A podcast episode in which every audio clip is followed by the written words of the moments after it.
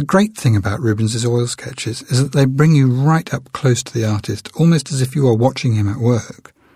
Much of Rubens's work was produced on a large scale, sometimes a quite overwhelmingly huge scale, for the most powerful men and women of Europe. Yet his ideas were often set down to start with in the form of an oil sketch, something quite intimate in scale. The example in the Archive of New South Wales shows Constantine investing Crispus with command of the fleet. This composition was destined to be woven in tapestry as one of a series of the life of Constantine. It had next to be turned into a full-scale cartoon, that is to say, a coloured drawing on paper, and that cartoon or a copy of it would then be used in the process of weaving a tapestry.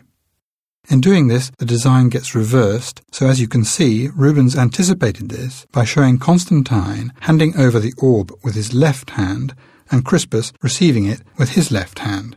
This means, of course, that the whole composition is really supposed to be seen the other way around, Rubens thinking of the whole thing in reverse. It would really make sense to flip the image horizontally when reproducing it.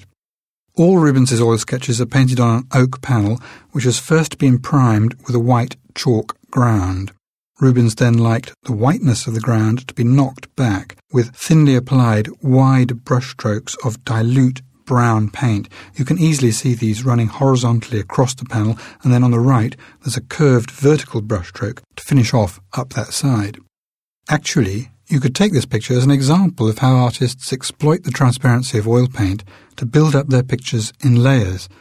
Often it's difficult to see down into the lower levels of an oil painting, but in a sketch like this it's quite easy. The result is that you get a feeling for the sequence of processes which have gone into the making of the painting, and that's really rather exciting. You can then explore the picture, detail by detail, and see how Rubens builds up the scene with a brilliant swiftness and sureness of touch which truly is incredible. Whatever it is he wants, he seems to always know exactly what to do to get a particular effect with just a few touches of paint. A few pink and peachy colours with dribbles here and there of white and yellow paint, and there you have it. The emperor is dressed in the richest toga you could possibly imagine of pink, shot with gold. On the right, Crispus has steel armour, the breastplate has a warm, shimmering iridescence where the colour of the golden cloak is reflected in it. But in the skirt of overlapping metal plates, the metal is cold because it here reflects the sky. This area is worked up with more attention to detail than the rest of the sketch, and you can see the gilded decorations on the sheath of the sword and on each of the metal plates of the skirt. It feels as if you can read all this detail, but when you look closely you find that there's so little paint applied that actually you can still see the streaky texture of the underpainting showing through. Rubens only used just as much paint and just as much effort as was needed. This is especially true of the winged figure of a Victory who appears between the two men. Her draperies seem transparent, but there's nothing under them. The whole figure is transparent, like a ghost. The wings are no more than a few strokes of white and grey paint, and yet there they are, wings. This sketch was made by Rubens in Paris around the year 1622 when he received a commission from the French Royal Tapestry Factory to design a set of tapestries on the story of the Roman Emperor Constantine. There's a debate about whether the tapestries were intended for the French king, Louis XIII.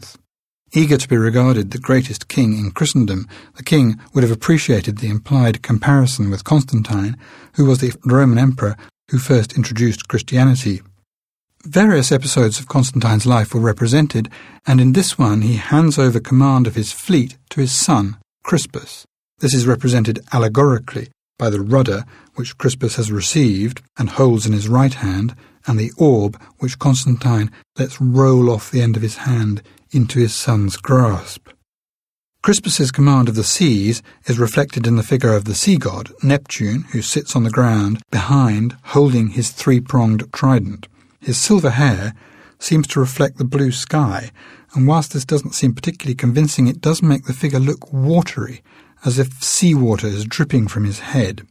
This is really an amazing picture because, on the one hand, it's just a quick sketch, and yet on the other, it's a fully worked out picture which you can explore and find new details in each time your eye travels round the course. It may be quite a modest picture in scale, but you cannot doubt that you're in the presence of a really great artist.